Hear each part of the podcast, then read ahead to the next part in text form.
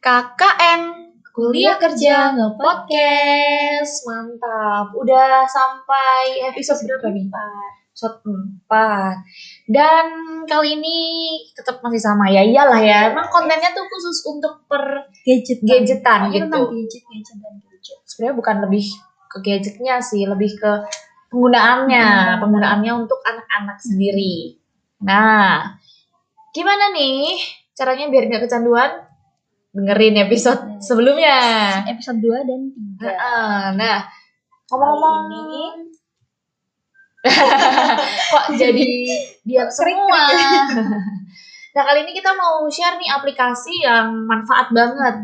Jadi, yang edukatif hmm, walaupun anak-anak tuh bermain gadget, kemarin udah tipsnya udah diawasi dan lain-lain lah ya, tapi kita juga bisa nih pakai memberi bukan pakai sih memberikan anak-anak itu dari dini sejak dini aplikasi yang manfaat-manfaat gitu ya kan? Dan edukatif. Hmm, betul betul betul. Jadi enggak yang ya gitulah ya jangan dong. Nanti saya kena mohon maaf nih. Tanda petik. Oke jadi apa aja tuh? Nah di sini ada kayak 10 rekomendasi Mm. aplikasi yang eh, apa ya yang bermanfaat Ah, ah, untuk anak-anak nah yang pertama itu misal eh, anak-anak eh, dengan usia TK dan PAUD di sini ada aplikasi tersendiri. Jadi kayak paket belajar lengkap eh, buat anak-anak tersebut. Nah, di aplikasi ini eh, kayak apa ya?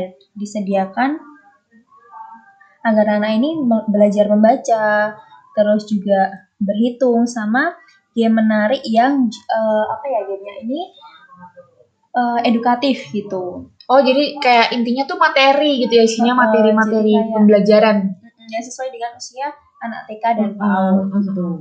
Yang kedua ada Kids Coloring Fun. Nah, di sini eh, anak-anak itu bisa apa ya?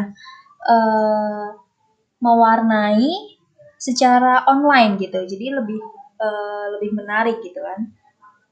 Mm-mm. Terus yang ketiga di sini ada aplikasi namanya Anak Cerdas. Nah, Anak Cerdas ini eh, khusus untuk anak usia 6 sampai 12 tahun. Jadi kayak anak usia SD gitu. tadi TK dan PAUD Mm-mm, sekarang SD. semakin beranjak ya Mm-mm. Nah, di sini tuh disediakan beragam permainan dan eh, soal-soal soal-soal buat latihan. Nah, di aplikasi ini juga orang tua bisa memantau perkembangan belajar anak-anaknya gitu.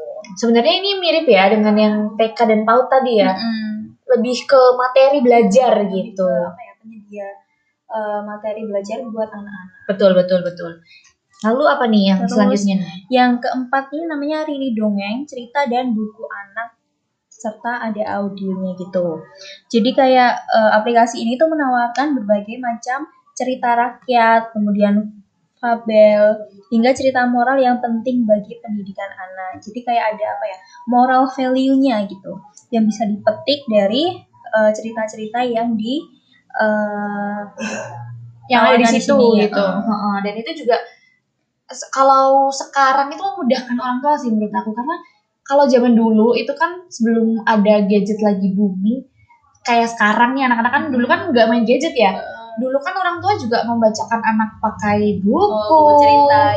aduh ada motor lewat dulu guys Ada iklan maaf. ya. ada iklan walaupun kita nggak dibayar tetap ada iklan ya oke jadi lanjut nih kalau pakai handphone menurut aku lebih apa ya efektif Mm-mm. karena handphone kan bisa dibawa di ke mana-mana ya dan iya. dan zaman sekarang tuh Fleksibel. handphone nggak mungkin ditinggal sih ya Heeh, dan juga nggak perlu membeli buku sebenarnya Hmm, jadi bisa tuh guys pakai ini aplikasi ini aplikasi Reader. Hmm. Di sini juga menarik sih menurut aku, menurut aku karena ada audio sama musik-musiknya gitu.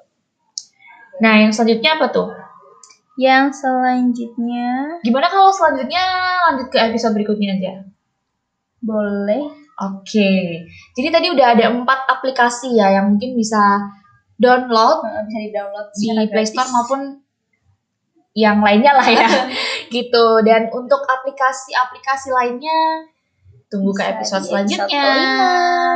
Bye bye.